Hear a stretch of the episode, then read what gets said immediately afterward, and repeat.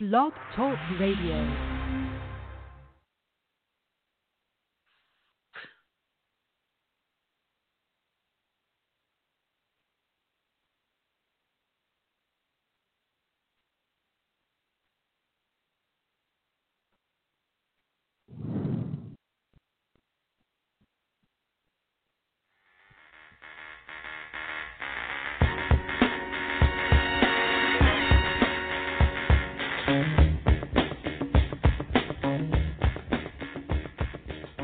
State of Arizona versus Jodi Ann Arias, verdict, count one.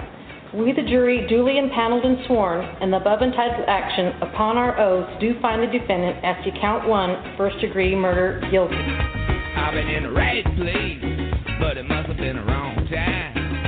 I said the right thing,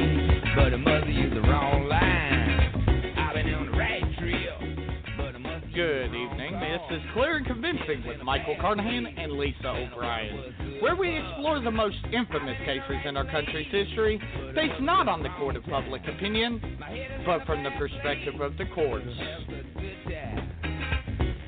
I've been running, trying to keep hung up in my mind.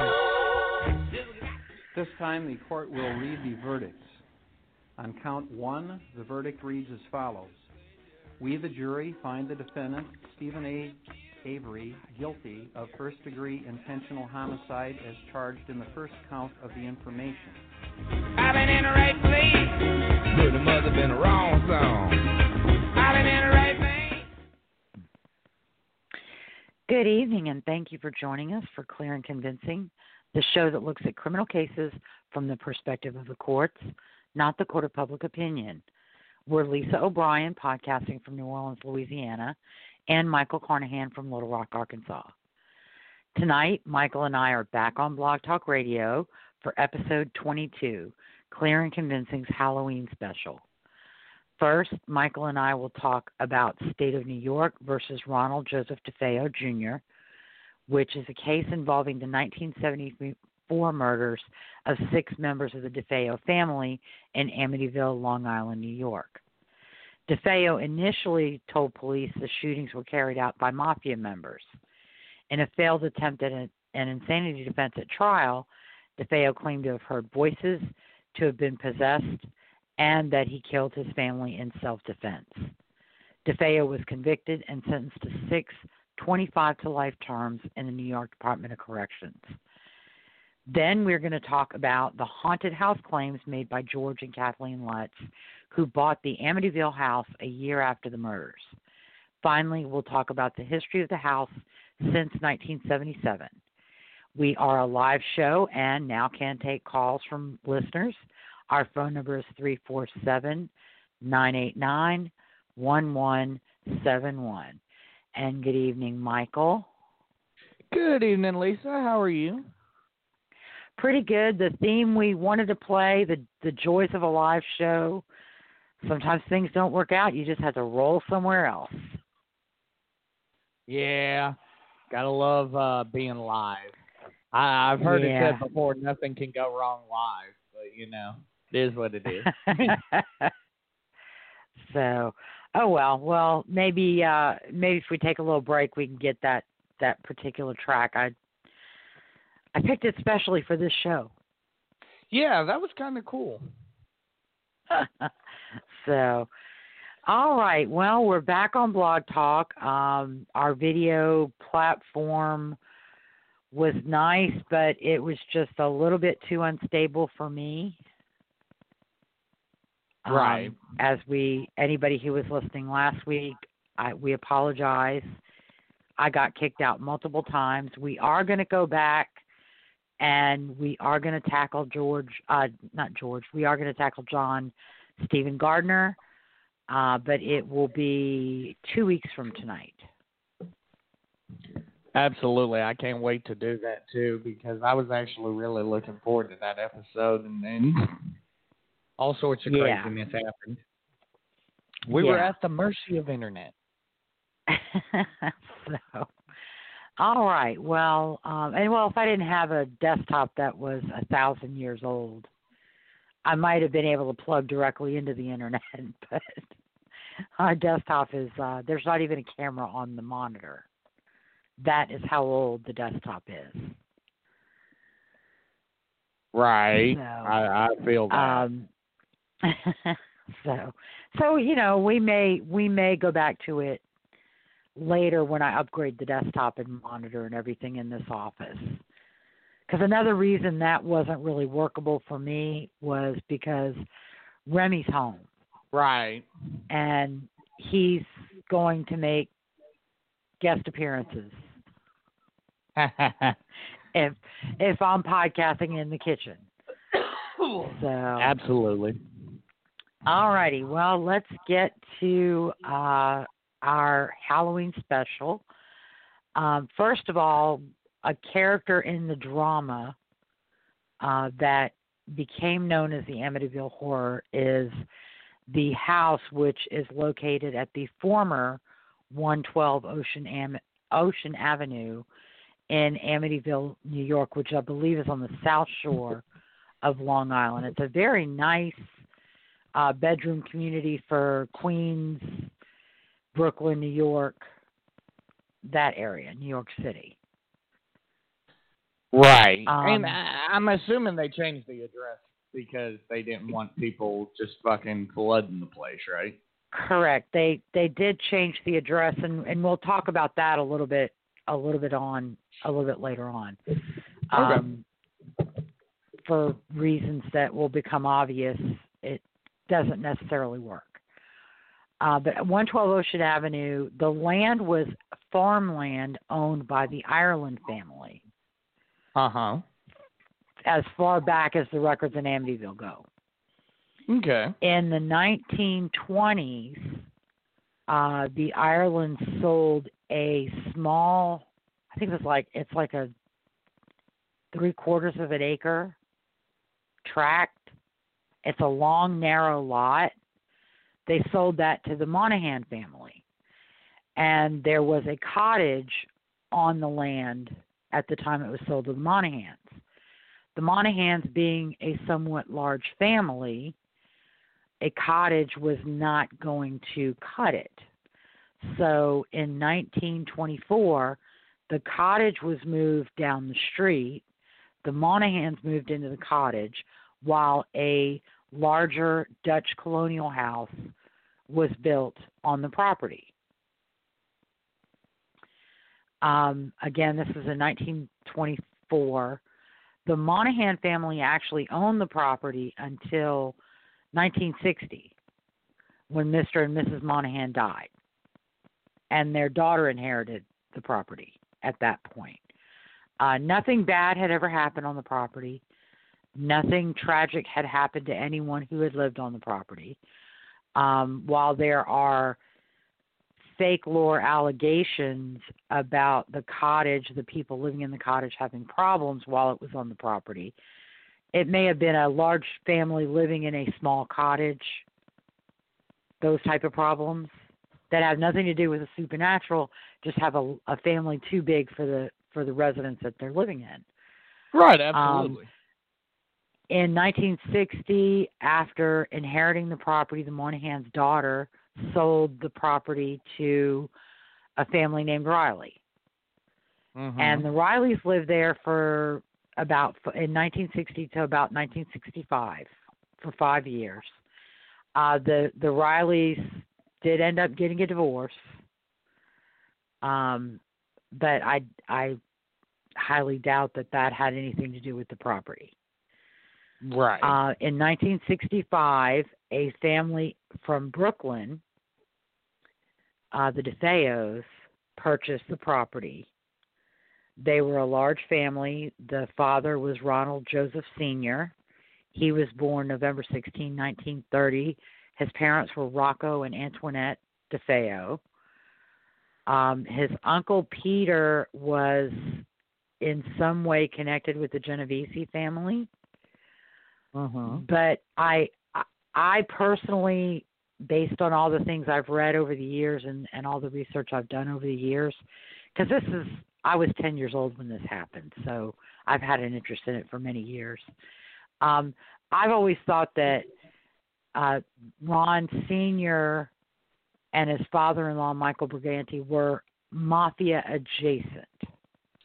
They were never actually members. They were never part of the mafia or crew or family. They were just related to people who who were involved. Um, and you know when you when you go and go to New York, there is a lot. There are a lot of Italian American families who despise the mafia and despise people involved with it because it gives them a bad name. So, Hmm. um, yeah, I I don't I don't ever I don't think Ronald Joseph Senior was ever involved. Um, I don't think his father was involved. Uh, I think they were associated only by his uncle Peter's involvement. Okay. Um, and then Ron, uh, Ronald, we're going to call him Ronald Senior. Uh, his wife was Louise Marie Uh huh. Briganti. Her parents were Michael and Angelina or Angela Briganti. She was born November 3rd, 1931. Um, also in Brooklyn. They were they were from Brook- Brooklyn. Um, their oldest son was Ronald Jr., who became known as Butch. And he was born on September 26, 1951. Apparently, uh, Ron Sr. and Louise had to get married. At some point, Ron Sr. told Ron Jr., You ain't my kid. Although Hmm. uh, we don't know whether that was true or not. I can't imagine, you know, Ron Senior, based on everything I've read. It, it it is it, it he but Ron Senior had I don't think he was real happy Right. um, and so, you know, we'll get into that a little bit later. But um and and there were a lot of there were a lot of issues between Ron Senior and Butch. right. Right. Absolutely. Personality clash issues, um you know, a lot of things and I don't see Ron Senior marrying Louise if the child was not his. Frankly. Oh, Okay. Okay. Um, so, um, and then in 1956, their first daughter, Dawn Teresa, was born in, on July 29th.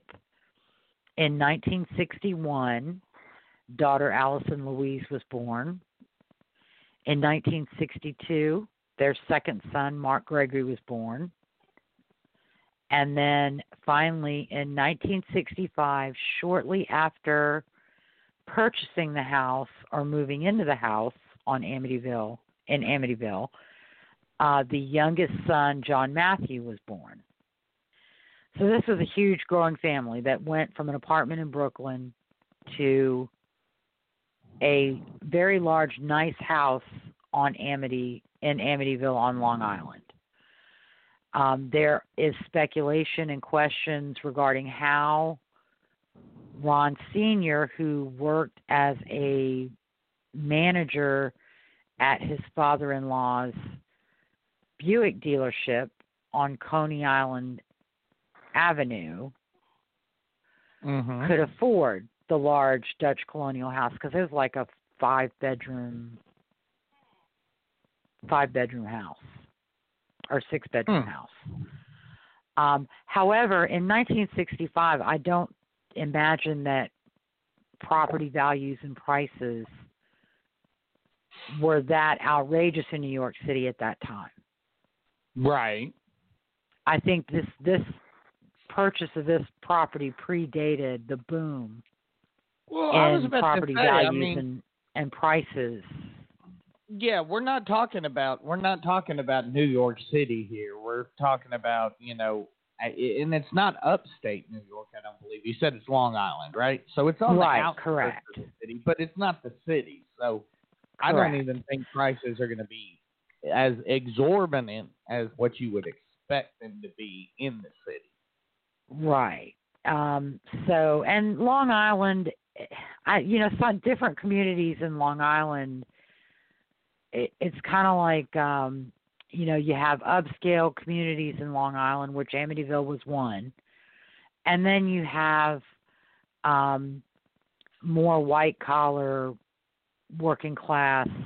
Not a lot of working class communities on Long Island. Long Island, I think, tends to be a little bit more of the middle class Right. Uh, right. Family, but it's yeah, homes and families.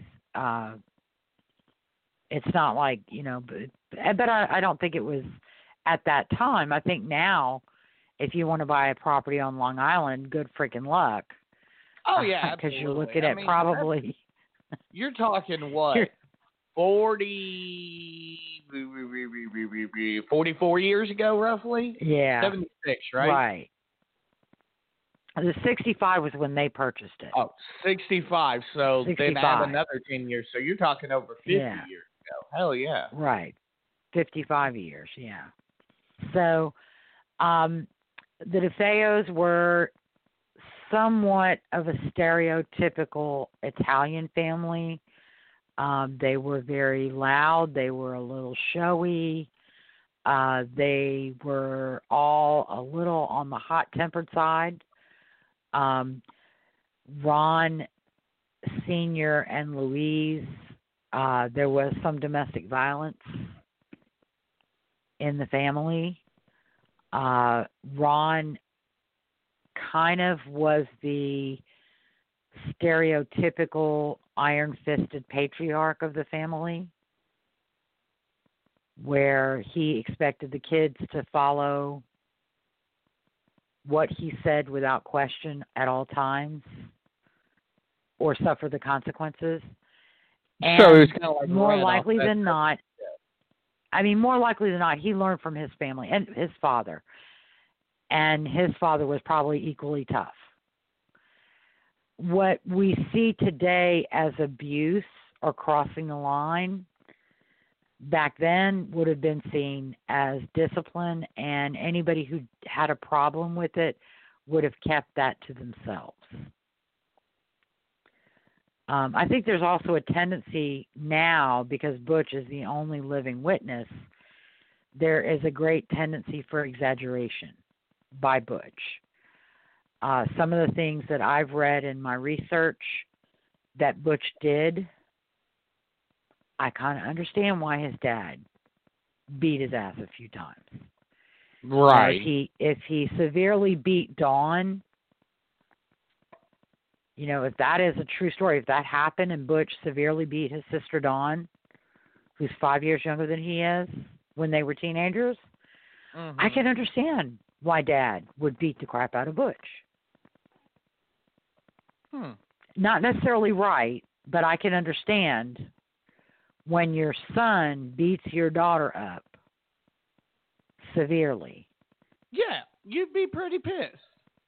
you are gonna yeah and and again so you know there are some times that and butch was a nightmare butch was you know he always complains even to this day about his father being such a bully but guess what butch was a bully butch may have been bullied in grade school but he became a bully in junior high and high school Right. and he bullied other kids and he bullied weaker kids and he probably bullied all of his siblings Okay. i can only speculate but i really believe that he bullied all his siblings who were you know i mean john matthew and mark were a great deal younger than he was you know more than a decade um so the turmoil in the family I think came to some degree from Butch's behavior. He was using drugs, he was drinking, he was stealing things, and he got caught with a. Uh, in fact, shortly before the homicides, he was caught with a stolen outboard motor. And of course, his way of getting out of trouble was to lie through his teeth.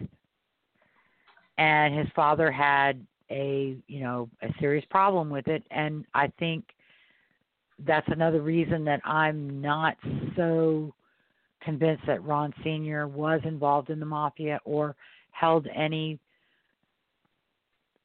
had any good feelings for mafia and that way of mm-hmm. life because he was angry at Butch for stealing an outboard motor and be, having criminal charges and using drugs. And if he was in the mafia, he really wouldn't have cared. He would have been looking for how he could make money off that. You know? So Right. I I really think he he had something of a moral compass. And wasn't necessarily right or doing the right thing all the time, but I think that he was trying his best. Uh, and of course, one of the problems is that their their attempts to rein Butch in involved saying, "Look, you can live here rent free. We'll we'll provide you with money. We'll feed you. You have no responsibilities. You have a job at the at the car lot, but if you don't want to go, you don't have to go." and we'll give you as much money as you want and anything you want, but you have to behave. And Butch is like going to take the money, but he's not going to behave. And he's going to continue doing what he wants to do and being violent with his family and being violent with his father and being violent with his siblings and being Mhm. violent with people in his life. And one of his friends said it was the drugs. I mean, we're talking we're talking the '60s. Is anybody really surprised? Yeah, in the early seventies. This was this was flowing back then. yeah. Right. This was the the early seventies and Butch was using he was using amphetamines because he had been overweight and he was trying to keep his weight down. He was using heroin. He was using LSD. Right. Um he was using pot. He was using uh mescaline. I mean, he and he was drinking a lot. He says, you know, according to him, he was drinking almost a fifth of scotch a day. Mhm. And you know, alcohol is really when you have underlying emotional problems, alcohol is really the absolutely worst thing that you can pour onto those underlying alcohol, uh, underlying emotional problems. Um, Butch had gone to a psychiatrist as a teenager, and the psychiatrist at that time, he was about 14, um, found he had um, antisocial. It's not. It wasn't antisocial. It was. Um, it was a precursor of antisocial. So it was Which means- antisocial before they called it antisocial. Right, exactly. And um, you know, he was passive aggressive with the therapist. He wouldn't come out and say he didn't want to be there, but he he acted like he didn't want to be there. And he didn't think he had a problem. And that's the biggest, you know, the biggest red flag is when you don't think you have a problem, that's when you you need fucking help, dude. Yeah, absolutely. Um, so in November of 1974, the chaotic household uh, at 112 Ocean Avenue was not getting better. It was Mm. actually getting worse. Um, there was one point where Ron Sr. was in a fight with either Louise or Dawn. The sources have some have it was Louise and some have it was Dawn. Butch interceded by putting a shotgun to Ron Sr.'s head. He pulled the trigger, but the shotgun misfired. And Ron Sr. got religious, even more devout, really quickly. In fact, if you look at some of the pictures, you can see religious statuary in the yard around the house outside, uh, and a lot of religious iconic, iconogra- iconography and um, and stuff inside. And that was part of that was Ron Senior felt he had a devil on his back, and that Right. devil was called Butch. Right. And then a few days before the murder, uh, somebody at the car dealership, who frankly was a freaking idiot, decides to send Butch to the bank with a deposit of $1,800 in cash and about $20,000 in checks. yeah, give the druggie money. That's smart. So Butch and a cohort decide that they're going to stage a robbery and split the money, which they do. Two hours later, Butch comes back to the dealership claiming he was robbed. They call the police, and then Butch cops an attitude with the police. You know, that kind of uh, antisocial, everything I've just been through, and you're asking me all these questions. I can't believe you fucking idiots. Right. You know, it's like really not the way to exonerate yourself, jackass.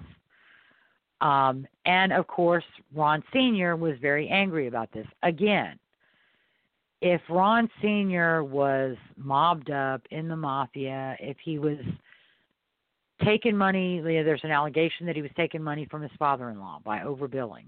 Well, if he was doing all those things, why isn't he going to Butch and saying, Where's my cut? You know, I'll keep Well- this quiet. I'll take the heat off of you if you give me my cut. My So, thing is I mean, this though. Ron was, was- uh, Ron was Senior was mobbed up- angry. If he was mobbed up, this motherfucker would have probably been dead. Butch would have been dead by this point. Well, Briganti, his grandfather, um, his grandfather stood by him even after he murdered his only daughter and you know four of his five grandchildren. Um, Right. You know, Briganti, uh, no matter what, Briganti probably would not have uh, would not have supported something happening to his grandson. But again, I'm talking about Ron Senior's reaction. Ron Senior was angry. And Ron Senior let Butch know how angry he was, which led to a threat by Butch that he was going to kill his old man. So, um, on November twelfth, 1974, Butch stayed home from work. He says he had stomach troubles that were exacerbated by stress. Uh, but he was a pretty heavy heroin user. Right. And if he couldn't get himself any heroin, you tend to get a little, you tend to get sick to your stomach when you can't use. right. Going through with so it could have been withdrawal, uh, and I, I, I'm more inclined to think it was withdrawal.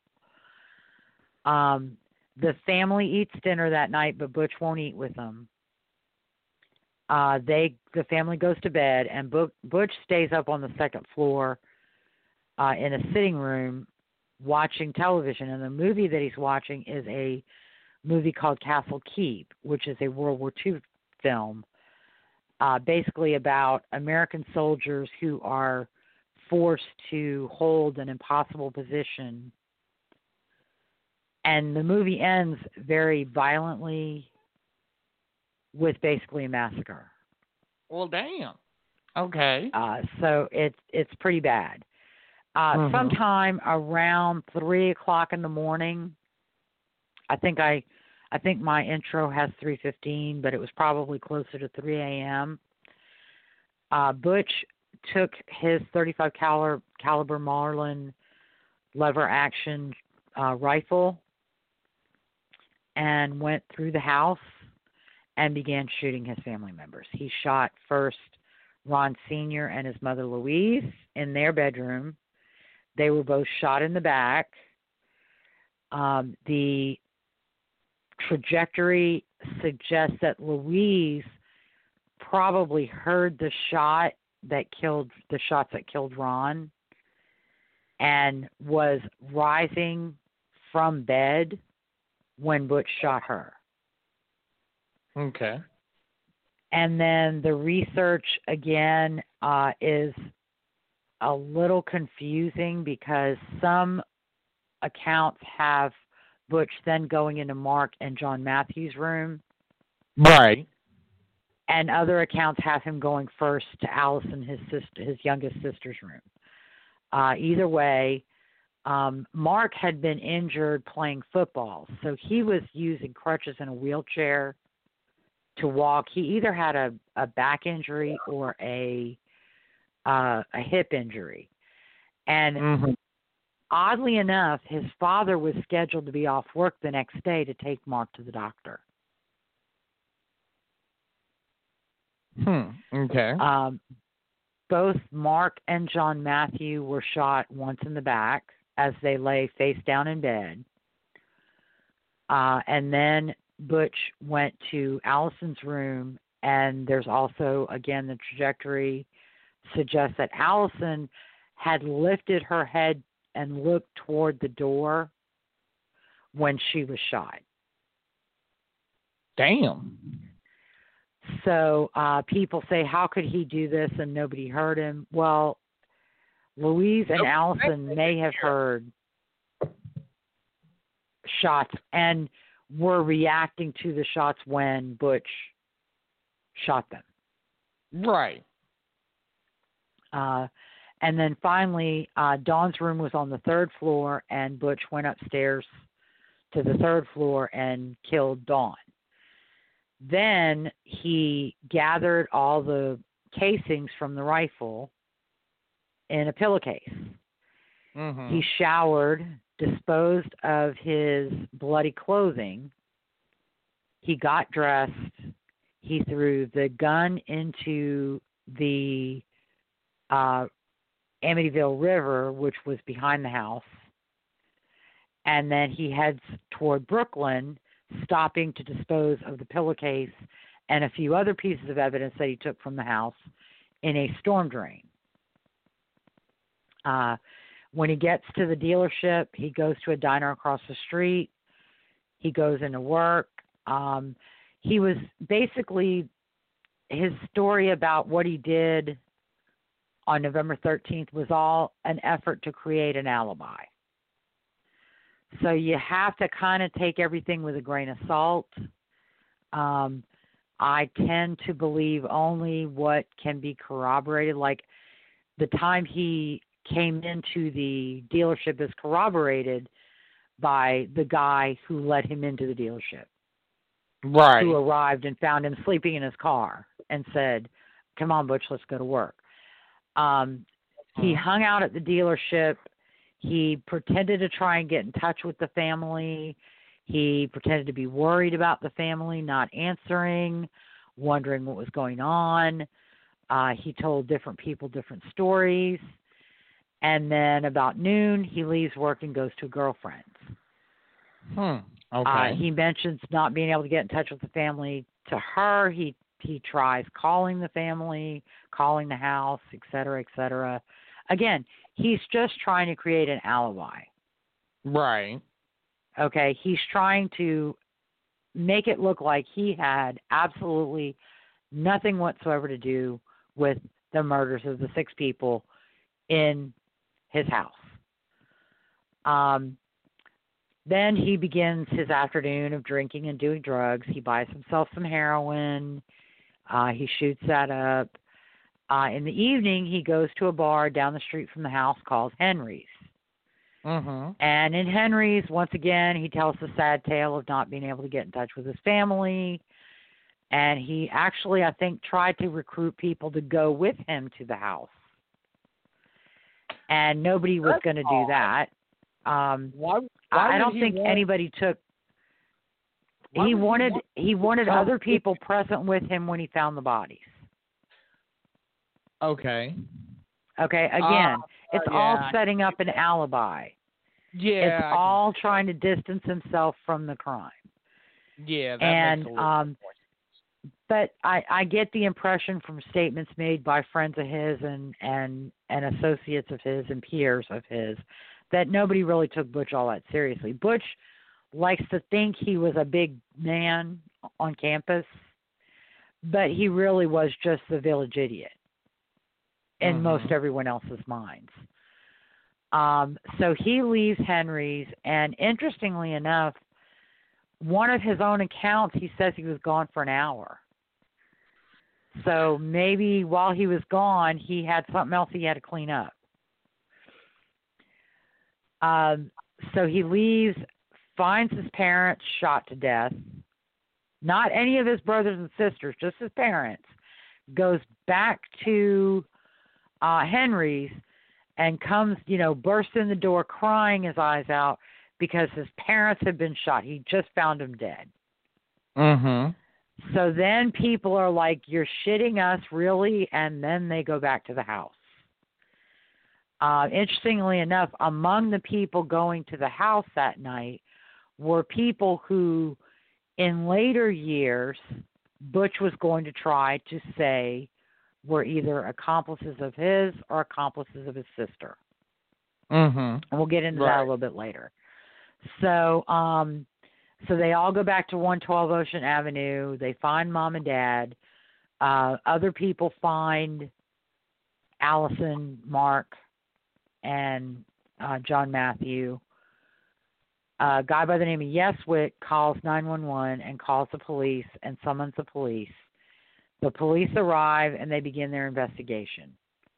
Uh, initially, Butch tells police that a guy by the name of Tony Mazzio, a 70 year old man, who was apparently friends with the family but had a falling out because of something Butch said or did to him, and whose Butch Butch's father was angry because Butch had soured that relationship. Uh, so Tony Mazzio came in and killed everybody.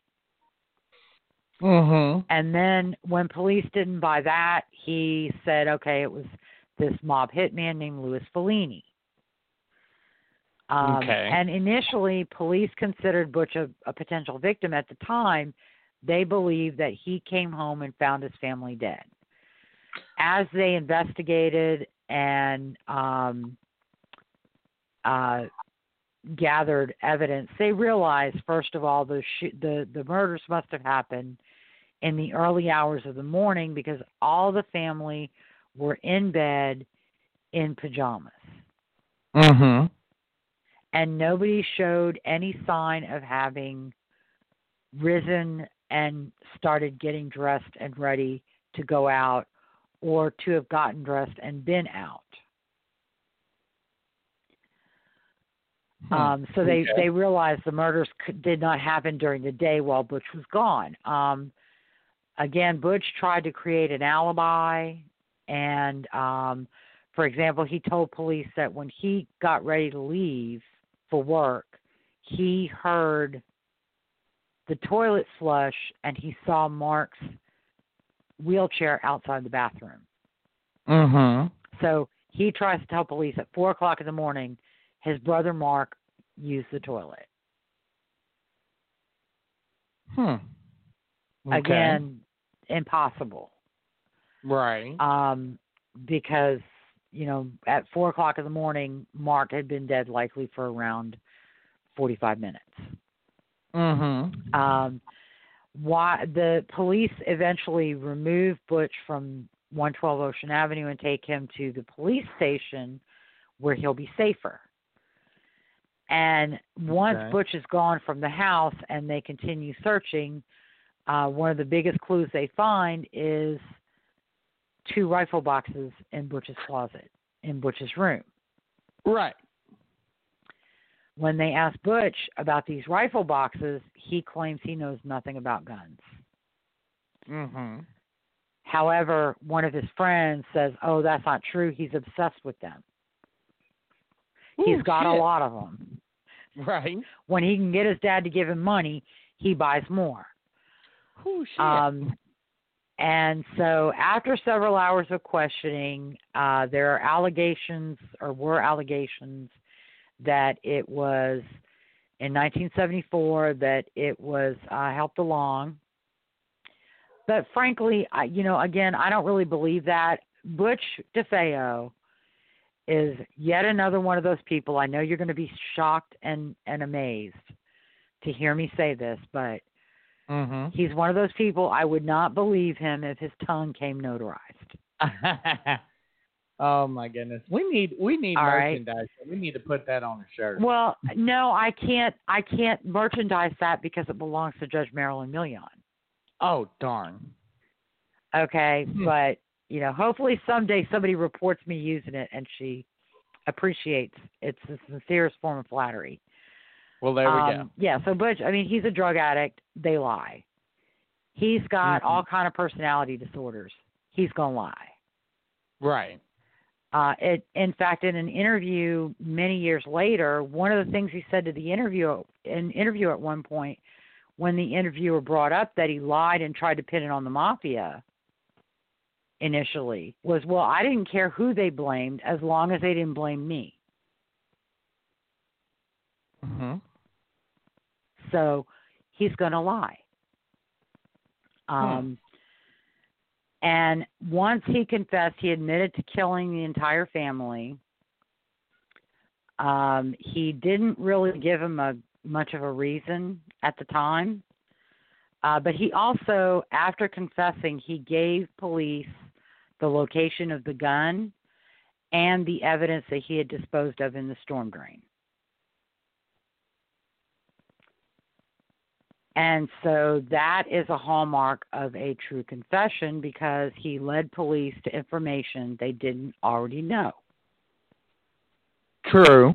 True. He gave them information they didn't already. I mean, if he hadn't told them, you know, where that evidence was, and that was there was a rifle case, there were bullet casings, there were um, uh, there were other. Um, he actually sanitized the house of anything gun related, except those boxes he left in his in his room. Idiot. Mhm. Um, Hmm. so, um, and the uh, the investigation, uh, the they were able to determine that everyone in the family was shot with a rifle of a caliber and type consistent with the Marlin rifle, which they recovered from the river, and bullets with you know casings, et cetera, in the storm drain were consistent with the rifle and consistent with the wounds. And there was only one gun used, Hmm. Okay. which makes it unlikely that there were multiple perpetrators. Mhm. Because when you have one weapon, you don't have perpetrators sharing a weapon back and forth. Right. I guess that makes sense. Okay. Which single perpetrators have been known to use multiple weapons to make it look like multiple perpetrators, but let's not go there. So, yeah, that just seems like Um, craziness. I I mean, you know, you just kind of I mean, I guess it is Yeah. covering your tracks, man. Yeah. So, uh, after confessing, Butch was arrested, and he was charged. I'm I'm not sure whether it was a charge or an indictment of uh, six counts of second degree murder.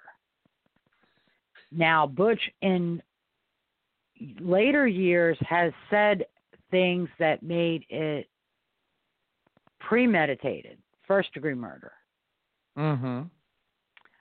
but at the time the information in his confession uh they couldn't prove premeditation so they charged him with second degree murder uh and there was a death penalty so in new york so he probably would have got it if they'd been able to charge first degree murder Right. uh so I it was agree. about a Definitely year yeah. The only thing It was about a- the only thing that I ask is why did, did they try to raise some sort of psychosis um defense? Well, that was later at the trial, which occurred about a year later. Now, interestingly enough, for some period of time, his grandfather, Michael Brigante, um, hired attorneys and employed attorneys. Mhm. Butch apparently threatened one of those attorneys because the attorneys were trying to come up with the best defense that they could. well, damn, that wasn't that smart. insanity was one of those potential defenses, but Butch was not really crazy about that idea. Uh, Mhm. And and the attorneys were apparently not doing everything exactly the way Butch wanted them to do it. He, again, he's he's got a Napoleon complex. He thinks he's a big man. Right. He thinks he's hot shit, and he's not. He thinks he's smarter than everybody else, but he's not. Right. Right.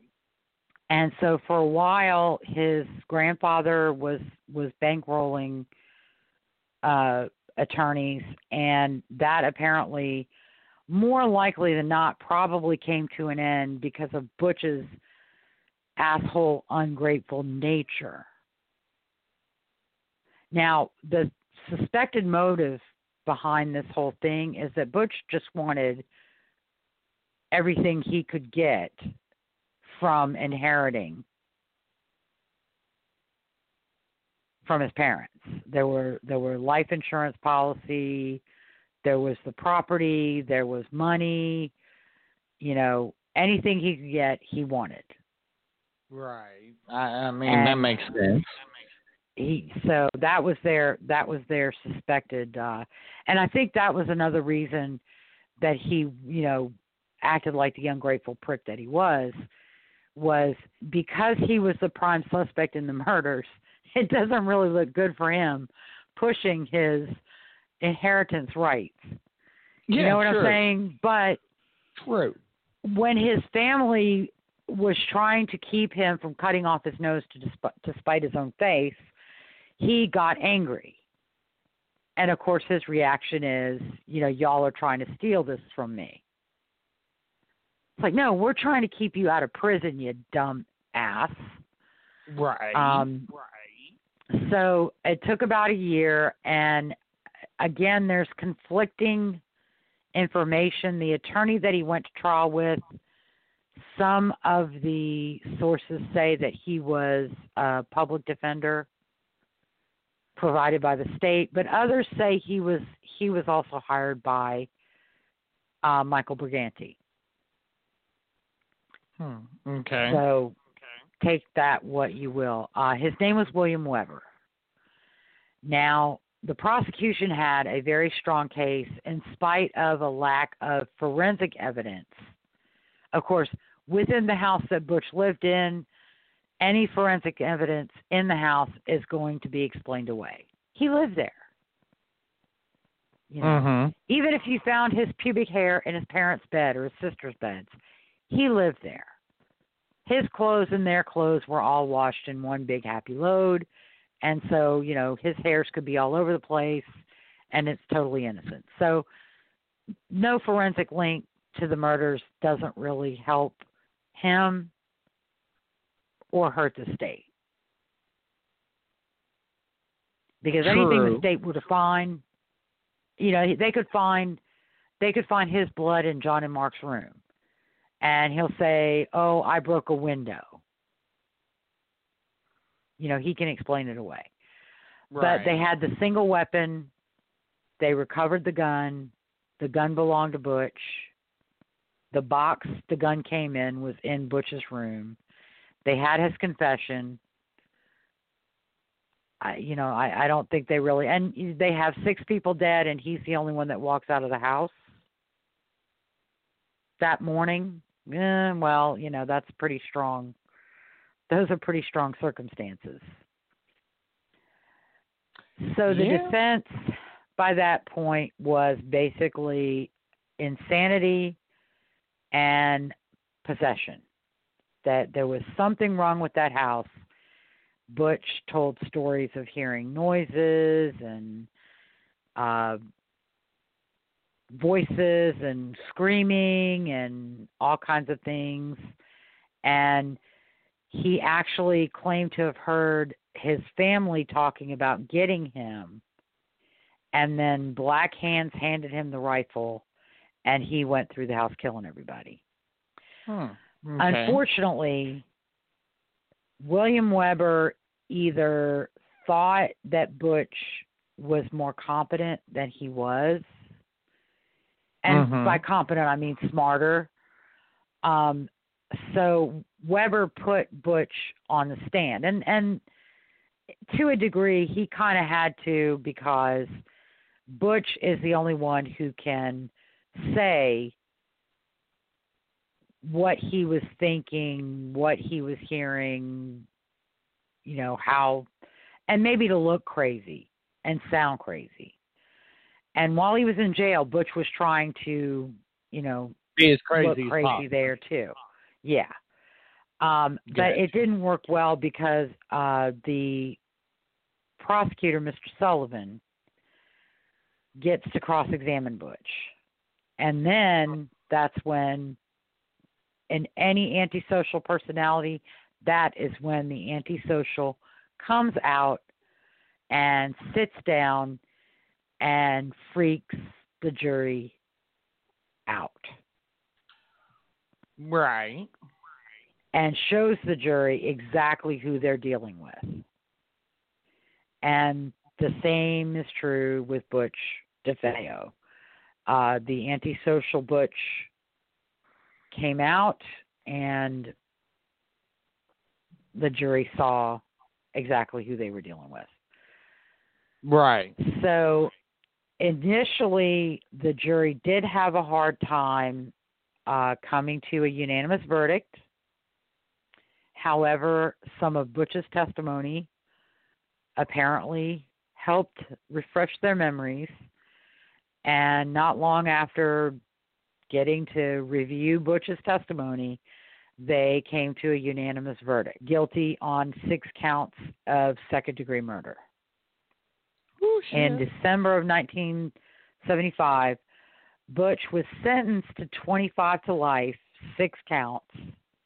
However, at that time in 1974, New York law apparently did not allow for consecutive sentencing. Mhm. So, one count, 10 counts, 20 counts. 25 to life meant he would be eligible for parole by 1999. Okay. All right. So uh, that is that's just the way New York law was at the time. So that is the you know the DeFeos. Um, the the house was tied up in the DeFeo estate, and then it went on the market in 1975, having been the site of a mass murder. I imagine that realtors had a little bit of a hard time. It, it probably was a tough sell. I was about to say, Uh, but it was- sure though? Because there's some freaks out there that would like that shit. Well, no, there are freaks out there now that would like that shit. In 1974, there probably were not quite as many freaks out there. The people, Sure. the freaks that were out there were freaks for a different reason. True.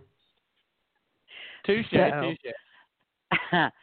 in um around July or August, George and Kathleen no, July 1975, George and Kathleen Lutz, who've both been married before and each have children by other marriages, uh, they get married and they want to combine their two houses into one. So around December, November, December, they go to see 112 Ocean Avenue. When the realtor, after hooking them in, and and Kathleen, you know, Kathleen walks in the house and it's just like big smile on her face, eyes wide, loves the place. So of course, the realtor knows she's got her. Mhm. So then, after they've looked through the house, and George and Kathleen have talked about what a wonderful house it is, uh, the realtor finally says, "Oh, by the way, I have to tell you this. Uh, a year ago, this guy murdered his whole family here." And the weird, creepy thing is that some of the DeFeo's furniture was still in the house. Oh shit. So I'm not sure exactly what, but um, yeah. Uh, and the price on the house had been reduced to eighty thousand dollars. I yeah. And for a, house that size in in that community in Amityville, and even in 1974, that was pretty good. Right. So, um, so they they decided to buy the house, and they move in the 18th or 19th of December. Mhm. And I mean, the minute they move in, they start claiming all these supernatural events occur. Not when they're looking at the house. Okay? Once they're once it's theirs, once they sign that closing statement, then that's when the supernatural events occur. Um, they claim that a priest who came to bless the house experienced a voice telling him to get out, flies in a, a upstairs room that used to be John and Mark's room. Um, they uh, they claim a whole a whole cosmos of different supernatural quote supernatural events Right. but uh, they they kind of to me they're not that supernatural um one of the things is george claims to have heard a marching band Mhm. in the early morning hours or late at night quite sure which he would be Hmm. the only one to ever hear it and he would go downstairs and find all the furniture in the living room moved Hmm. Um, Okay. Kathleen claimed to be touched, but nobody else in the house claimed to be touched. And in everything that I read, nobody claimed to see like seeing somebody moving from one room to another out of the corner of your eye, which is a very common occurrence in haunted locations Mhm. uh, doors opening, drawers opening, and you know they never claim the typical poltergeist stuff of, you know, drawers in the kitchen opening and closing. Right. Um, they did claim things m- being moved, but they weren't really specific about what and and what circumstances and who it happened to.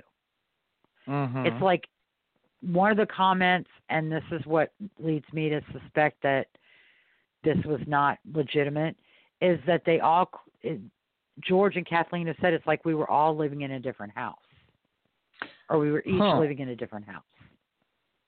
okay. And usually, when everybody's living in the same house and it's haunted by the same thing, everybody's experiences are more or less the same. And some people even have the same experience when they're together. right. Um, George complained that he was cold all the time. He complained he went through a personality change. Uh, one day, Kathleen discovered a red room in the basement, which had been Hmm. used as a storage room by the DeFeos, Mhm. but she claimed it was hidden behind a bookshelf and that a foul smell emanated from that room. Um, Kathleen can't claimed, however, to sometimes smell perfume. Uh, their daughter apparently made friends with a pig creature that Mm. the daughter called Jody. Okay. Uh, at at one point, and this was toward the end, George and Kathleen saw through a window, or or George or Kathleen, one or the other, saw through a window a red flying pig-eyed creature, pig creature with red eyes, hovering near the daughter. Wonderful. And then there was a window that slammed on one of the son's hands, and the hands were literally flattened. But then when they got him downstairs and were getting ready to leave for the emergency room, his hands were fine. So there was no hospital visit. What the fuck? Um, one of the other things is even though it was 1974, uh, they had these little disposable cameras. Nobody ever took a picture of, for example, these swarms of flies in the winter Right. in this bedroom that was Kathleen's sewing room. And nobody ever took a picture or tried to take a picture. Right. Um, you know, some the the the whole red room. You know, Kathleen didn't get the camera and go take a picture of the bookshelf covering the door to the red room, and then expose the red room and take a picture. Mhm. You know, um, in later years, the experiences of the priest were debunked. Apparently, the priest only ever dealt with the Lutzes by phone. And this is another interesting thing. Okay. George Lutz was a non practicing Methodist. Okay. Kathleen Lutz was a non practicing Catholic and had been raised Catholic. And like a good Catholic girl, had relatives who were priests and nuns, et cetera, et cetera. Um, but George is the one who contacted the priest to come bless the house. Right. Where does a non practicing Methodist know a priest? I. Your guess is as good as mine. Okay. I Uh, don't know too many. You know, I'm a uh, non I'm a non I'm a non practicing Presbyterian. I don't know a single priest personally. Yeah, me neither. So, um, at some point after fleeing the house, because they stayed for 28 days and then they fled in the beginning of January or the second week of January. At some point after they fled, they went to William Weber, the former attorney for Ronald DeFeo Jr., and met with him, and they felt that whatever was in that house must have influenced Butch to do what he did. Um, and George Lutz began contacting people to try to get people to investigate. He contacted a gentleman uh, by the name of Stephen Kaplan who ran a para psychical research society on Long Island, but he then backed out of having Mr. Kaplan investigate the house. And perhaps that's because Mr. Kaplan was asking him searching questions, and he could probably tell by each question that Mr. Kaplan was not quite buying his story. Because, for example, George Lutz talked about demons being in the house, uh, and he knew who they were, but he couldn't name their names because it would summon them. Hmm. Well, you know, if you knew nothing about the cult before you moved in this house and you've just been reading about it since your experiences in the house, how could you possibly know these things? He George mentioned knowing a guy by the name of Ray Buckland, who was an expert on witchcraft, and while he had been on Long Island at one time, he had moved prior to 1974 to Salem, Massachusetts. but George Lutz claimed to have had some kind of conversation with George Buck with Ray Buckland. Hmm. So things Okay. weren't adding up for Mr. Kaplan, and Mr. Kaplan had Yeah. assured Mr. Lutz that if this was a hoax, Mr. Kaplan would certainly expose it. Yeah, absolutely. So, uh, of course, George and Kathleen Lutz claim that Mr. Kaplan's credentials just didn't check out. Sweetie Pie, I'm sorry, but you know what? Parapsychic, paranormal, para whatever, supernatural, nobody's freaking credentials are going to check out because there's no official Hmm. straight, legitimate, especially 1974, for obtaining any kind of credentialing. Most of it was fly by night, seat of your pants, investigating, reading books, learning, hobby type. stuff Right. it, you know there was no there was no parapsychology department at any university in the United States during that time. the 19 early 1970s is when that type of interest began to be piqued. And then people like me in my generation started doing para, you know, getting getting universities to have parapsychology departments and making them part of psychology and you know older people you know like my my uncle's age started the ball rolling in legitimate research and education. But in 1974 there really wasn't any of that stuff. Um so initially william weber wanted george and kathleen lutz to engage in a business venture with him writing a book about their experience and if it helps ronnie it helps ronnie or it helps butch uh, but William Weber's contract didn't meet George and Kathleen's uh, liking. Mm-hmm. More likely than not, because they were only going to get 12% of any profit. So they cut off their contact with William Weber and went out and found a writer by the name of Jay Anson and a publishing house by the name of Prentice Hall. They entered into a contract and they were able to come up with a quite lucrative venture with Mr. Anson, which came to be known as the Amityville Horror. Right. A phrase which was actually trademarked at some point by George Lutz. Mm-hmm. And which then George Lutz sought to enforce his ownership through litigation. Now, while George Lutz, in various interviews and, and things of that nature, claimed that you know the book really they didn't make a lot of money from the book. I mean, you move from New York State to San Diego, California, not exactly a cheap place to live. Right. Um, so I think you probably made a lot more money on the book than you want to admit. But litigation over the years actually probably brought them additional income because there are settlements.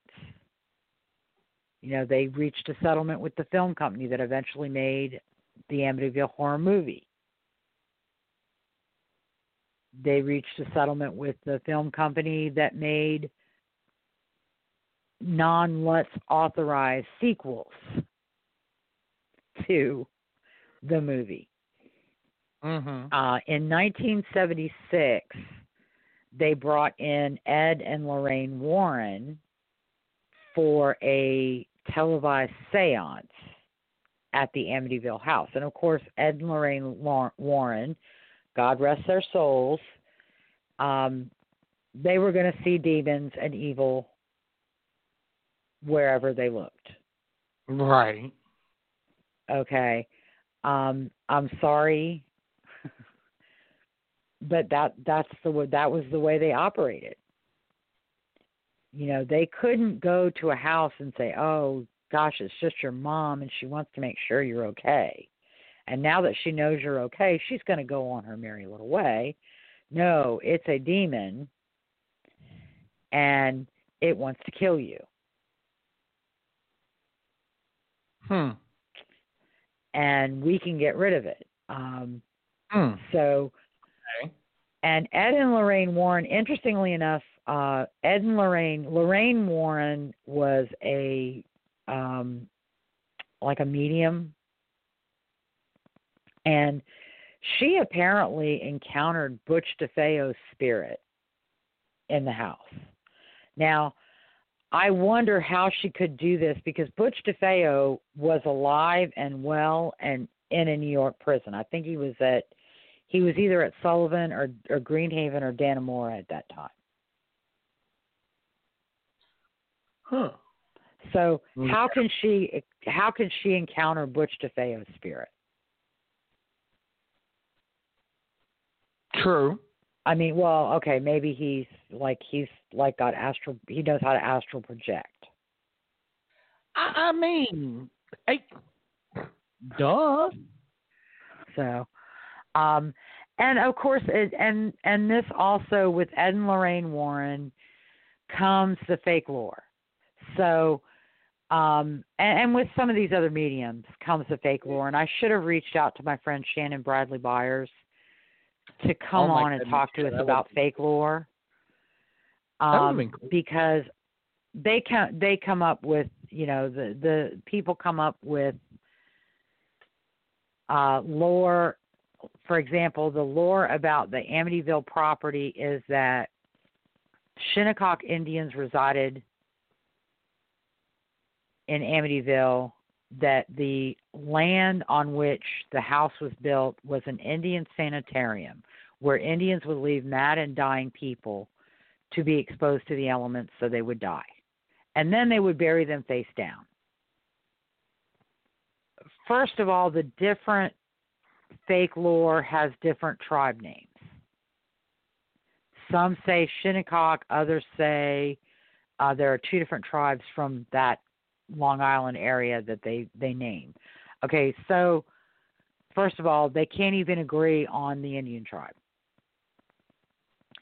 And actually Native American tribes, no matter what part of the country you're in, generally, actually, Native Americans were better with their young and their infirm and their elderly than Europeans. You know, uh, most Native tribes, whether they were East Coast, whether they were Midwest, whether they were West, they looked at their infirm, their young, and their elderly as valuable, where Europeans generally did not. If you couldn't earn, you didn't mean anything. So, a lot of the fake lore is. European values being converted and applied to Native American minds.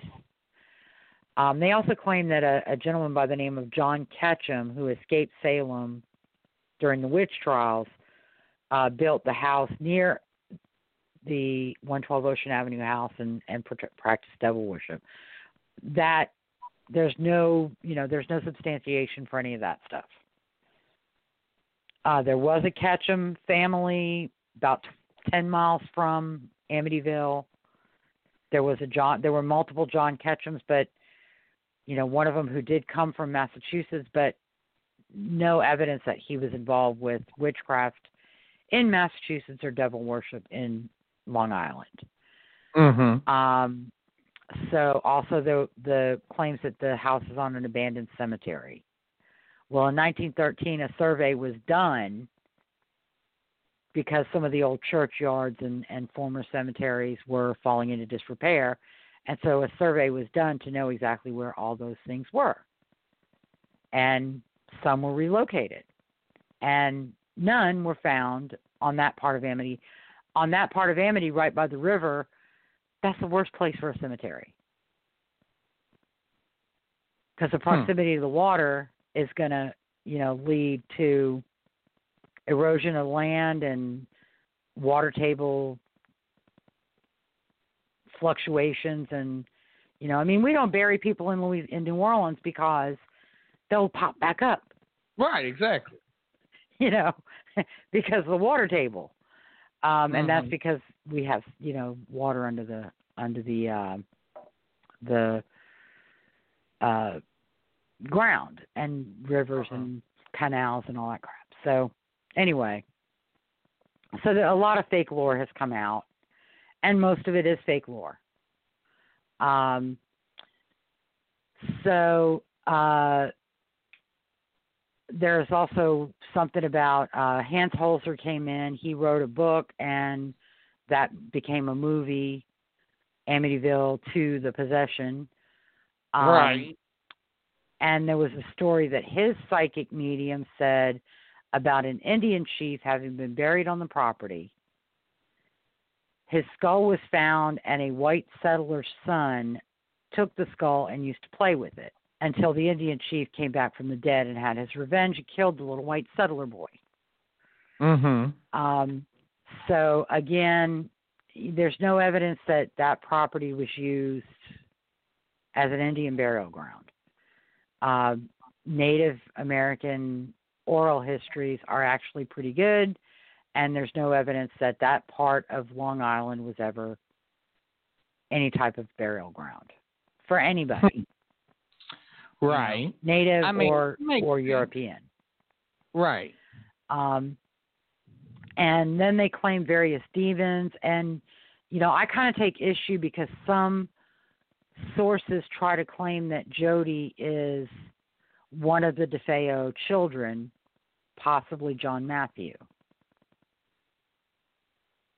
Um, but uh, you know, while the murders could have left some type of psychic impression on the on the house, and while it's entirely possible that the souls of the victims were present for some period of time, I don't think that it's fair or right to ascribe evil intent to a nine year old boy who was shot to death by his brother in a tragic act of violence. I, I don't Hmm. think any of the family, even Ron Sr., in death, should be ascribed with evil intent Right. because the circumstances of his death are not, you know. I, I, I just I just don't think that's equitable. I don't think it's fair. But like I said, I, I don't think it's fair to speculate that that evil pig creature is John Matthew. Hmm. Um, various yeah, I mean, yeah, but they never that, that doesn't make Yeah. much sense to me. Right. Um, you know, again, if if if any of the victims' souls remained in the on the property in the house, more likely than not, it would probably been a residual haunting. Right. It would have probably been, you know, Butch DeFeo reliving the murders over and over again, or the victims reliving the murders over and over again. Um, kind of like a tape on a on a continuous loop. Um, they also claim various demons, but they never quite name anybody. So, um, you know, I like I said, I don't believe I, I don't believe that there was a swarm of flies in that room. No. I,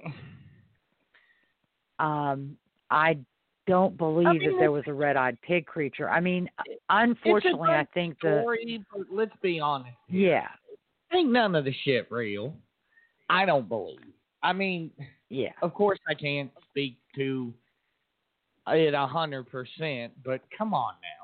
And again, what they uh, the gamut of what they claim to have experienced. Very few things are what you normally see. I mean, watch a haunting. Right. And my personal opinion is even having watched a haunting, initially people are neutral, but then they start to get anxious and they start to get afraid, and then the activity in the house changes and gets darker. But I Mhm. think part of that is because they're feeding negative energy true. to whatever's there.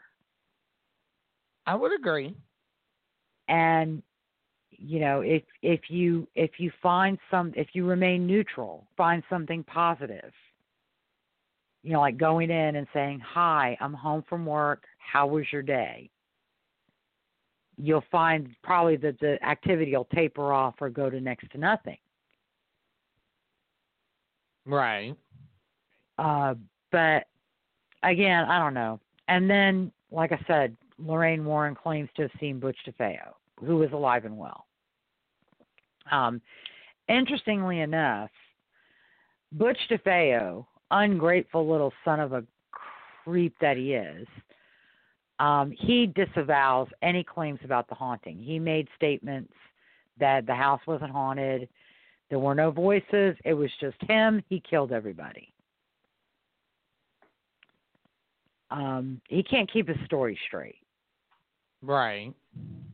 And so um, again, after the after the Lutzes Leave, after 1976, the books and movies come out, but interest in the general topic kind of wanes. I mean, I I got the second follow up book, which is supposed to deal with the Lutzes experiences once they moved to California, and their claims that whatever was in the house in Amityville followed them. Um, Which is funny. I, I don't I don't think I ever finished that book. Which is hilarious to me. I, Honestly. yeah, I know. It's hilarious I- to me. Because why the hell would it follow them if it's attached to the head? Ah. Right, exactly. And you know, interestingly enough, the Lutz children, um, who were Kathleen's children from her first marriage, and I'm not going to name them. They're adult. They're adults now, but I'm not going to name them. Uh, I'm not going to open up that can of worms. Mm-hmm. They believe something happened when they lived there. However, they have each also said that George was into the occult. And at least one of them believes that what George was doing is what caused their experiences mm-hmm. in the house. And that makes sense if they continued having experiences when they moved to San Diego, California.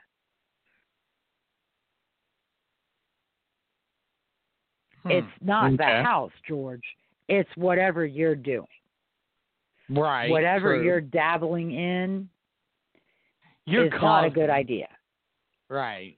Correct. You are you're drawing something to you. Um, right. I, I I don't think George or Kathleen ever got that because they claim to have been tormented and uh tried up to their deaths. Kathleen died in early 2000s and George died in 2006.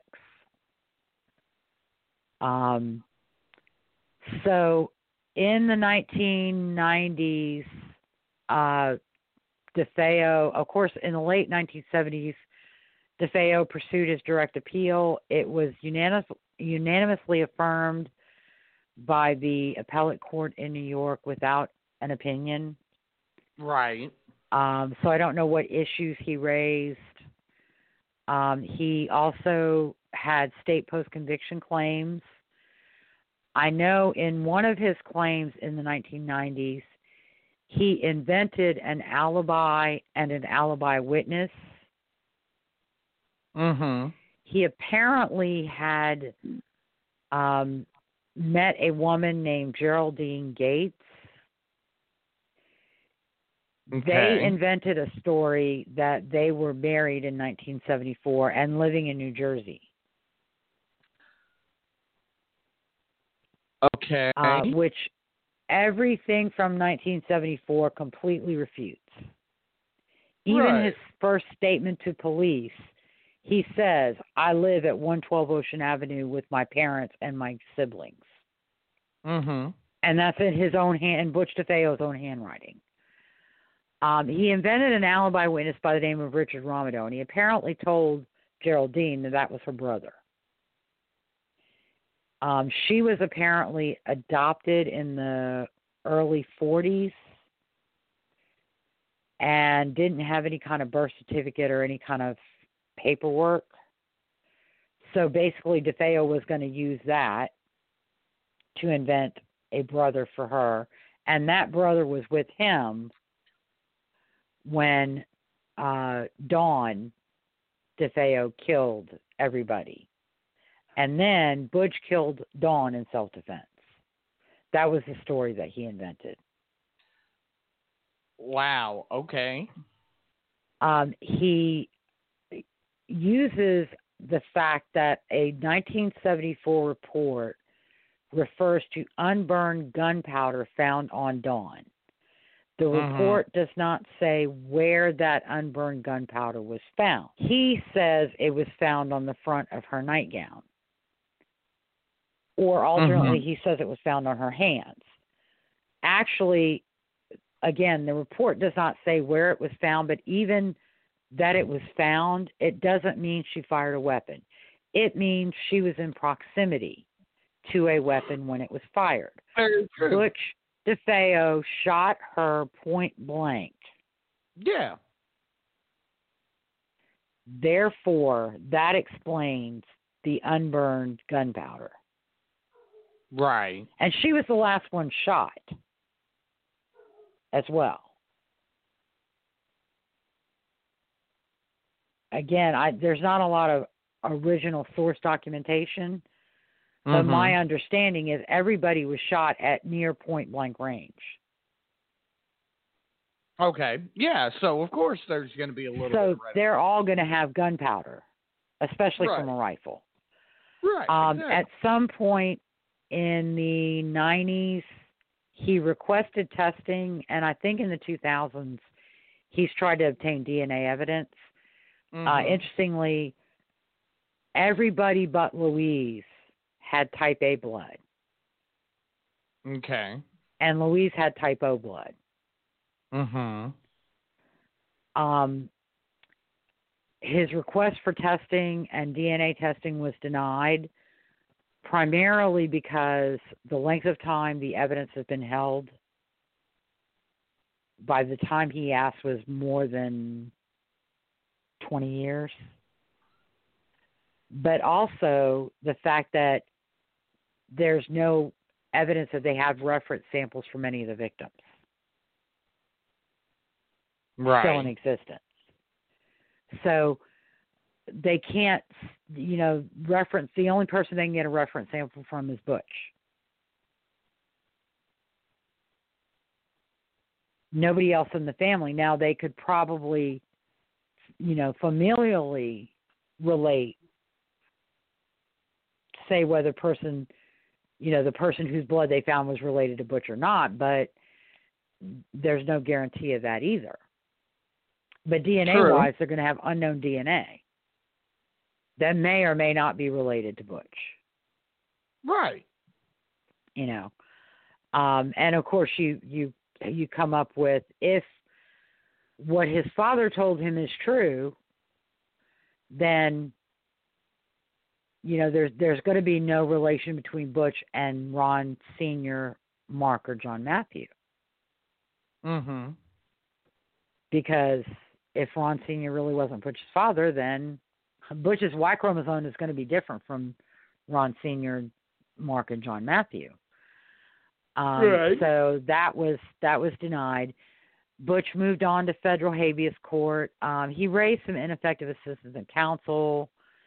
Um, he wasn't really successful on anything. Um, he did everything pro se, and I think that to a degree hurts because a layperson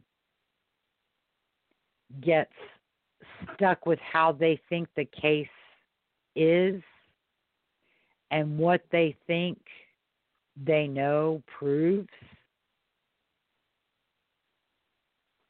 And they're usually percent wrong.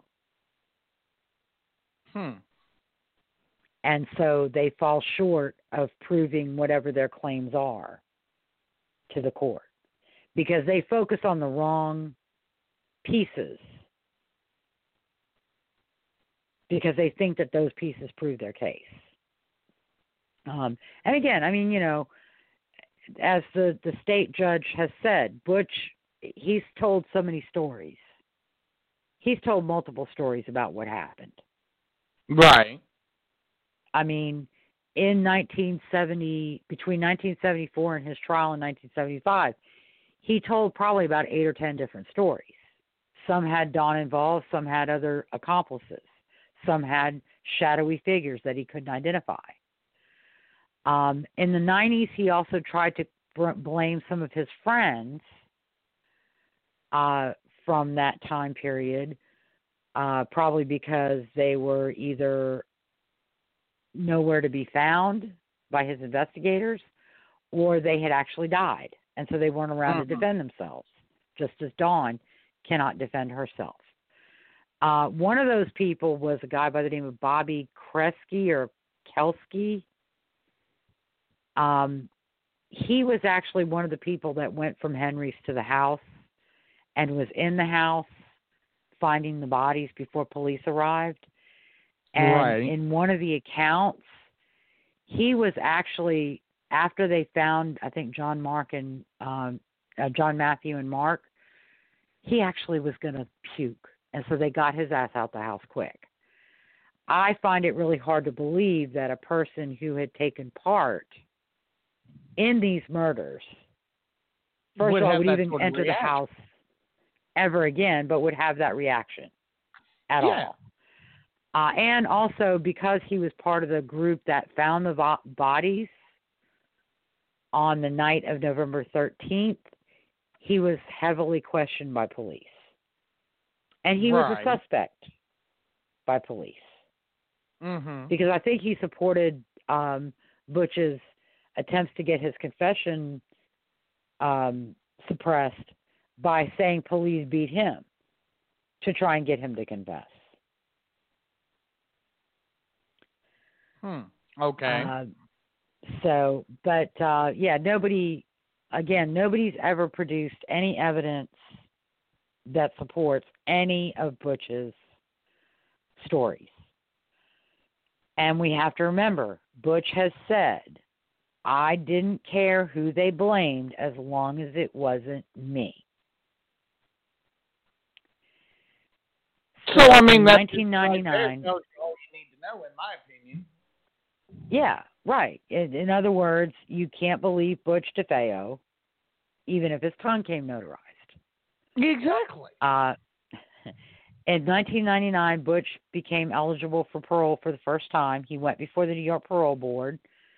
Uh, he was telling the story about Dawn, Dawn wanting to kill the whole family, uh, Dawn getting him to shoot the parents, leaving the house, claims he went out and bought some heroin, came back, Dawn had killed Allison, John, Matthew, and Mark, and he got angry and he claims that he knocked Dawn out on her bed and then shot her. Well, again, the evidence, her position is consistent with her being asleep in her bed. Got no injuries that are consistent with a struggle over a gun, a fight with Butch, being struck and knocked unconscious by Butch. Uh, his parole was denied because he's not taking responsibility for his actions and yeah, and that's of his crime. culpability at all. He's he's still a danger. Yeah. He was eligible again in 2003, but for whatever reason, um, uh, they didn't they didn't review in 2003. His next appearance was in 2005. This time he had uh, some kind of court claim. I think he was trying to get DNA testing. Uh, so he could not talk about the, the subject of the murders. Uh, but his his request again was denied. Mm-hmm.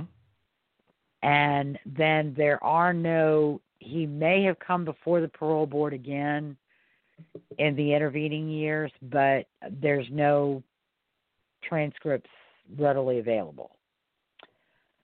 In the early 2000s, a gentleman by the name of Ric Osuna, Arsuna, Osuna, um, he believes that there's massive police corruption and that while Butch is probably culpable for the murders, uh, Dawn definitely took part in them, Mm-hmm. and Butch didn't get a fair trial. And a lot of stuff was covered up to put Butch in prison, and he doesn't deserve to be there. So initially, I think Butch was going to cooperate with Ric. And then he found out that Ric wasn't going to give him any money because the New York Son of Sam laws essentially prohibit Right. and while I'm sure someone creative could find a way around, around it, I guess Ric Osuna wasn't creative enough to find a way around it. So Butch DeFeo turned on Ric Osuna and bit the hand that was trying to feed him by Right. creating a story that might actually get him a good attorney who could go into court and maybe get at least a sentence reduced. Hmm. Okay. Um, but you know, Butch, not a bright man. He called Ric Osuna a fraud, and he sicked a supposed wife on Ric Osuna, who then tried to make the night the DeFeos died a non-starter of a book, and apparently it was pretty much a non-starter of a book. Um, I didn't read it. I'm not a proponent of any of the theories that it has.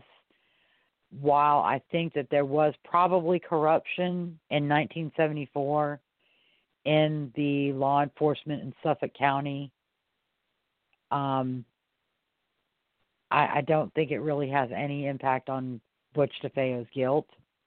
Mm-hmm. Um, there are allegations that Mr. Sullivan got a favorable judge. Weber was managing a campaign for a judge that was assigned to DeFeo's case when Weber when Weber initially took over. Um, while Sullivan perhaps didn't have an objection to that initially, then the judge started ruling favorably for DeFeo, suggesting that the judge perhaps could not remain as impartial as he thought he could. So Hmm. Sullivan apparently got the judge to recuse himself and then got a new judge appointed who Sullivan felt more comfortable with. In 1974, probably it's really probably not something that was that unusual in criminal and civil cases. I mean, I I remember even in the early 90s going down and filing dummy lawsuits Uh huh. that you dismissed Hmm. to get your real lawsuit in a better division. Hmm. And Okay. a lot of attorneys did it. Now now it's harder to do. Probably could still be done if if anybody was stupid enough to try. But now whereas the system before the stamp they used for the division it would advance by one like if when they got in in the morning if it started on A, the next one would be B, the next one would be C. Um, the now the computer systems actually it's legitimate random. It's it's not legitimate. It's actual random algorithms. So if I file a case, it might be in Division A, and the person behind me might file a case that ends up in L. Hmm. You know, and I can remember once waiting in line and asking everybody in front of me what division was that, what division was that, and stepping out of line if it was a division we didn't want, Right. and then just waiting, you know, until it was going to be a division we would want. So, like I said, I mean, you know, that was something that you know, human nature is to game the system. Yeah, absolutely. You want to you want to stack the odds in your favor. um, you know, uh, I think nowadays, um, the the way that it would have been handled if Sullivan didn't like the fact that that judge was now ruling in DeFeo's favor, then you know a a the process of getting a different judge appointed would be different. But in 1974, it wasn't and that's how court houses all across the United States worked. It's how they worked federally. It's how they worked, you know, statewide. It's how they worked countywide. Um, I, but again, and and and that's something. You know what? A lot of the things that are raised, and and this case is a prime example. These are things that Ronald DeFeo Jr. knew about at the time of his trial. Weber knew how the new judge got assigned. If he had a problem with it, he should have complained about it back in 1975. Or he should have complained about it on his during his direct appeal Right. or his first state post conviction claim. The time to raise those issues and those questions was 1975, 1976, 1977. Raising them in 2002 is way too late, Very true. you know, because anybody that can substantiate the claim is gone. Right. So you don't even have any firsthand, not anybody with firsthand knowledge of the claim. Mhm.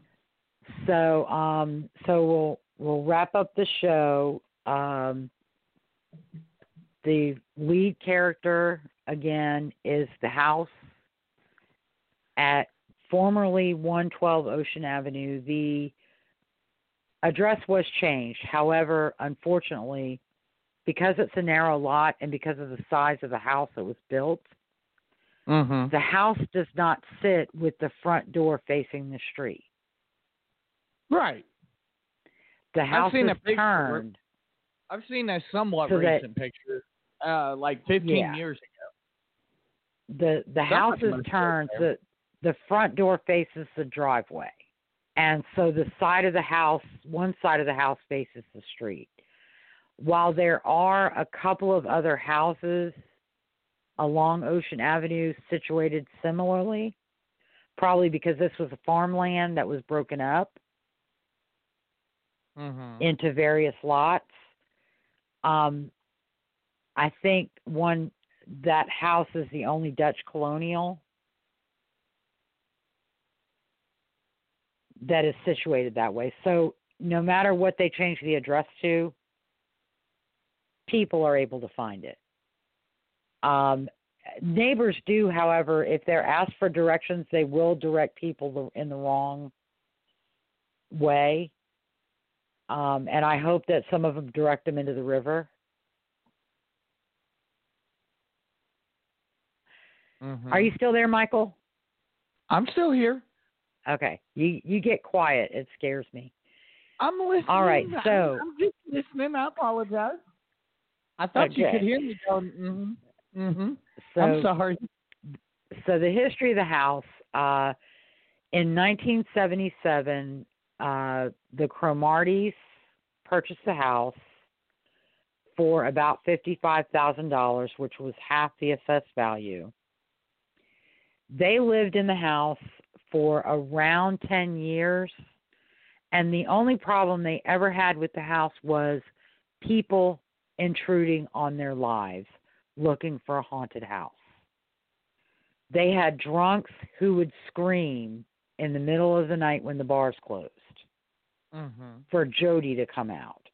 They had people that would yell expletives at them. They had people that would trespass on the property. They um This kind of comes with the territory, though.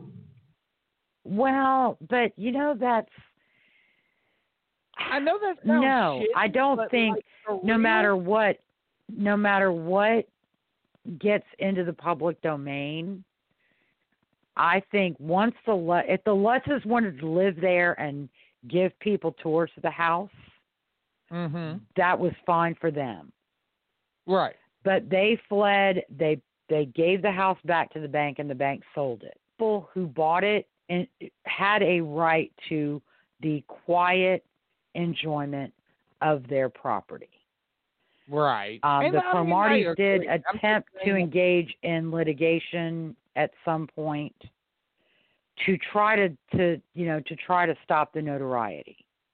I mean, I can oh, agree. they weren't I just, successful. I just, I'm, I'm just saying it's not surprising to me Like, what can you expect? Like, But of you, course, you know what though too is that if you're gonna go looking for a haunted house, you don't have to be an asshole about it. true. I've gone looking for haunted houses that I've heard about through my lifetime in different locations. But you know what? I don't I look at the property from the street. I don't yell and scream and holler at the people in the house. If the people don't want to engage with me, I don't engage with them and I'm not rude to them. Mhm. you know I, I mean you you have to be think about it if you lived in that house how would you feel about what you're doing to the people that live in that house now so they lived there about 10 years they left the house at one point and had a caretaker stay there and then they were able to come back because uh, the some of the notoriety did die down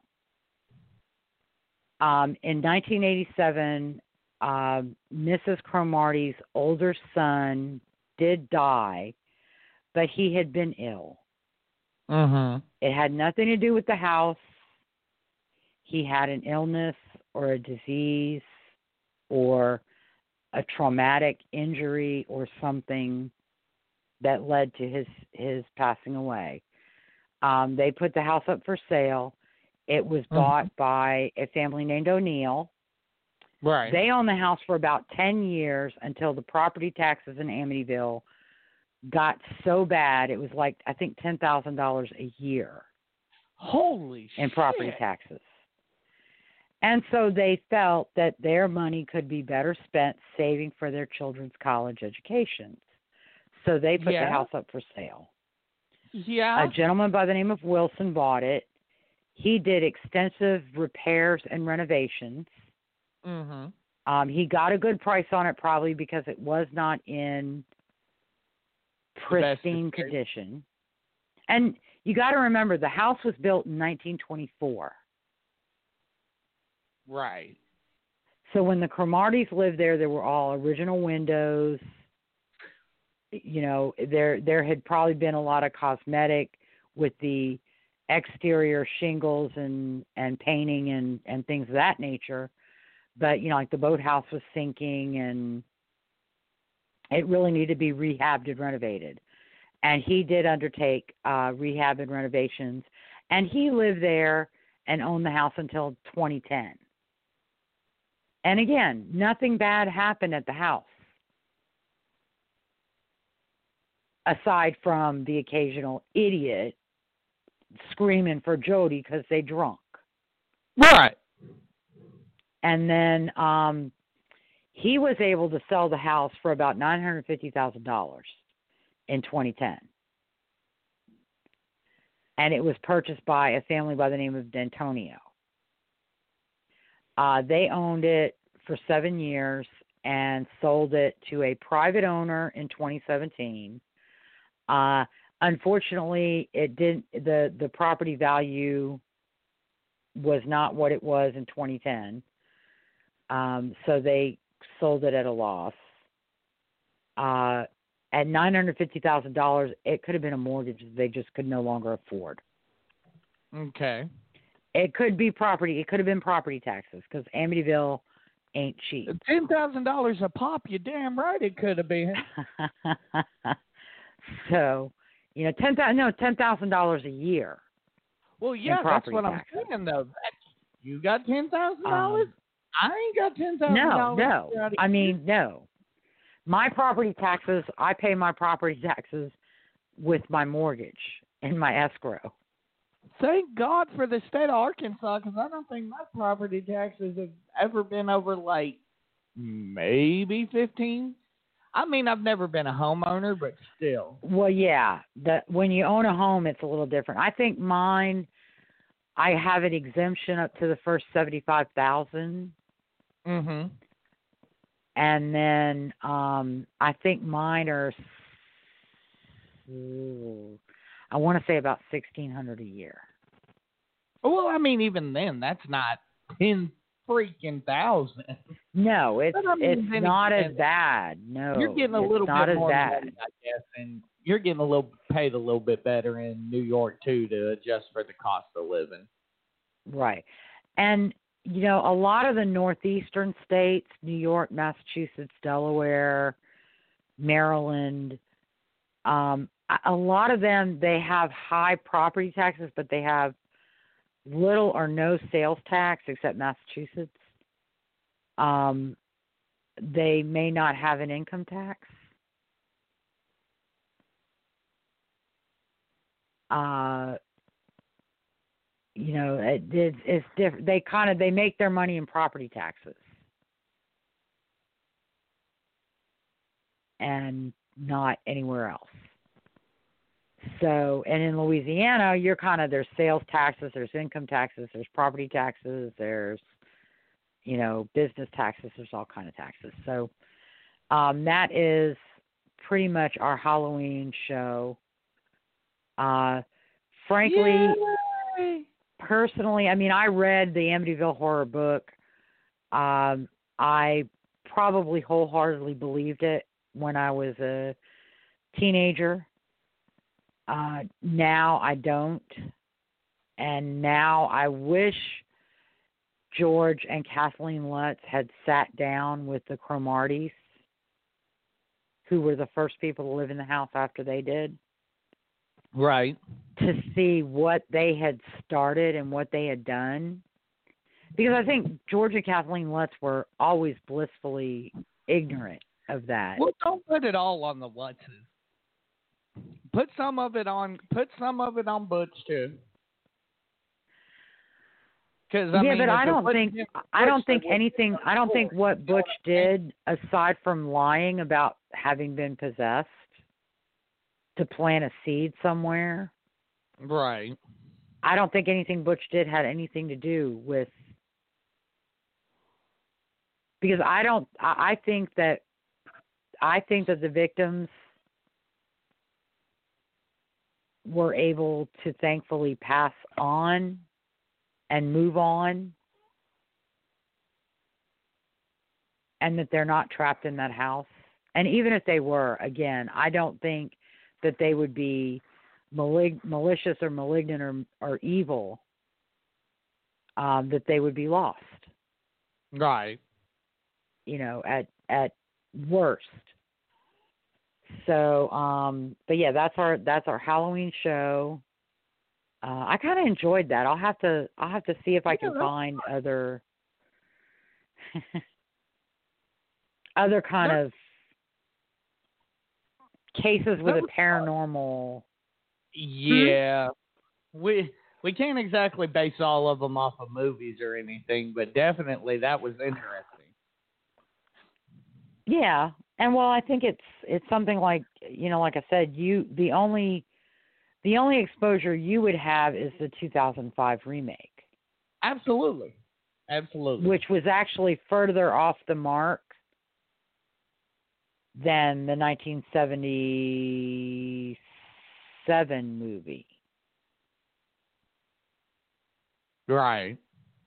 Uh, another interesting thing, the night all of the movies that have been filmed, not one of them has ever been filmed in Amityville because Amityville will not grant permits Yeah, I wouldn't either if I was to film Amityville. companies. So the the 1970, I guess it's 1978 movie with James Brolin and Margot Kidder, that was Mhm. filmed in New Jersey. in a you know in a Dutch colonial similar to this uh to the Dutch colonial at 112 Ocean Avenue. right. Um the later movies were filmed at different parts of uh New Jersey and and New York with Mhm. similar Dutch colonials. Um and then the 2005 movie was filmed in Illinois and Wisconsin. Hmm. Okay. And it, the 2005 film is so far off the mark that it shows the house as being isolated, when in fact, the real house sits within Amityville proper. So it's got houses on both sides and across Okay. the street. Um, so, yeah. Uh, and as far as I know, Butch DeFeo is still alive and well in New York State prison. Uh, like I said, he's probably come up for parole a few more times since 2005. It looks like there's a like a four-year cycle, but none of his other parole hearings have ever made it. Um, he wants to convince people that he's not, you know, that the only person he killed is Dawn, and that's because she was going to kill him. Right. But I think he just doesn't want to admit that he killed his four younger siblings who, you know, didn't do anything to him Right. other than other than perhaps I mean, you know, I imagine, you know, Mark and John Matthew and Allison and Dawn were each probably more successful kids than he was. Al, uh, Dawn was getting ready to graduate high school and go to college. True. True. You know, Allison Allison hadn't been expelled from school. Mark played football. John Matthew hadn't been expelled from school. So none of you know none of his siblings were behavioral problems like he was. Good point. Good point. And while senior was tough on the kids, on all of the kids, Mm-hmm. I think he probably had less reason to be tough with Dawn, Allison, Mark, and John Matthew. okay. So, but yeah, that's uh, that's the show. Uh oh. So, um, when we when we leave out tonight, let's try and see if you can play that that music. The intro. Okay. The yeah that I wanted to play for the intro tonight. So, all right, well let's put a bow on this one and get get her done. Thank you for listening to Clear and Convincing with Lisa O'Brien and Michael Carnahan. If you like our show and want to know more, you can find us on Facebook. Go to our blog at clearandconvincingpodcast.wordpress.com or follow me on Twitter at O'BrienLN. Join Michael and special guest host Sean Castleberry on Tuesday, November 3rd, 2020 at 8 o'clock p.m. Central for episode 23, Clear and Convincing's Election Night Special. Michael and Sean will talk about results as they come in, current events, and the progression of the 2020 presidential election.